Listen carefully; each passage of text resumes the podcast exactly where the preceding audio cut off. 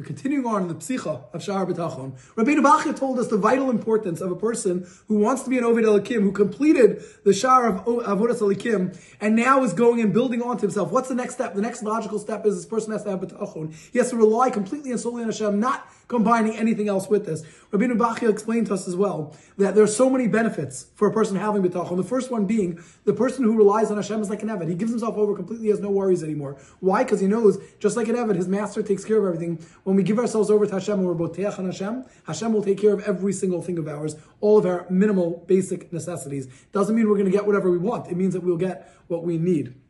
The second benefit Rabbeinu Bachya explained to us is that a person will no longer be subservient to anybody else. I know that I have to look at Hashem and I have to be an Ovid Elokim. If a person is following through in the right paths of Hashem, I will join together with them and I will support them. If a person goes against the ways of Hashem, not only will I not join with them, but I will also have the courage and ability to tell them that they're doing wrong, to give them mussar, to rebuke them, and knowing that it doesn't make a difference what they're going to try to do to me, I am doing the right thing. I'm following the path of Hashem.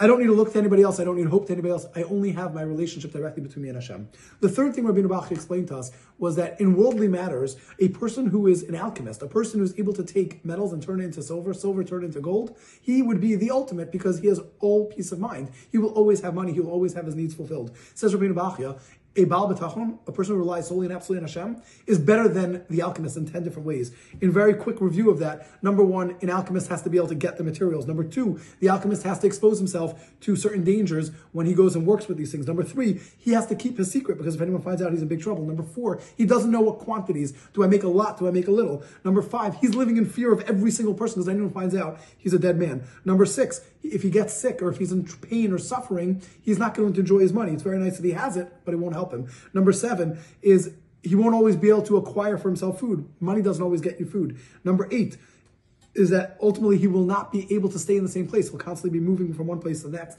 Number nine, it doesn't help him eternally. He will have money in this world, but it won't take him anywhere else. And number 10, the final, HaKadosh Baruch Hu guarantees that he will make sure that this person ultimately gets his cause of death is a result of him being an alchemist. If someone were to do such a thing, he's a fraud, he's a cheat. Hashem will make sure that he dies as a result of this.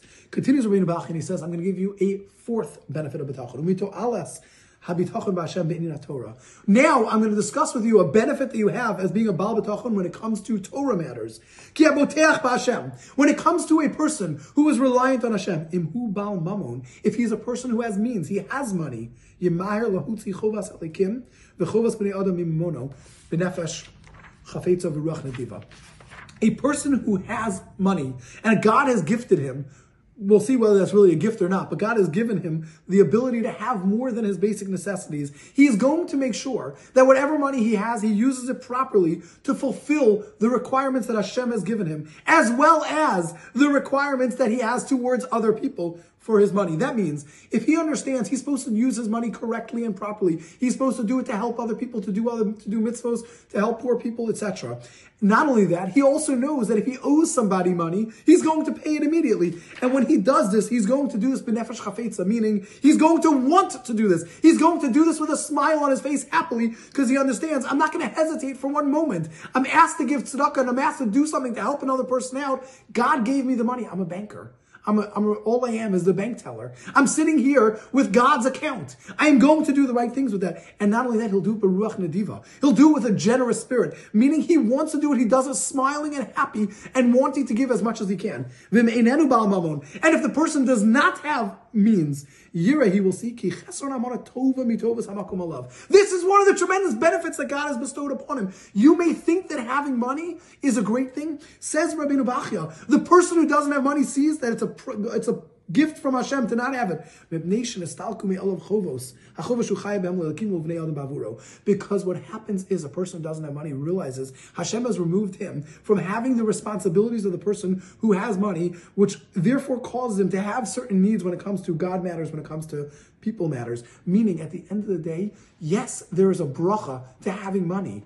There's also a bracha to not having money. When a person has money, it's a bracha because he's able to fulfill his needs. He's able to fulfill chovos alikim on other people. He's able to do stuff. He's able to do all sorts of gemilas chasadim. When a person doesn't have money, is able to, he lacks the distractions and he's able to focus serving, serving Hashem and not be distracted by all the other things which we'll discuss about when we continue that are brought about by having money.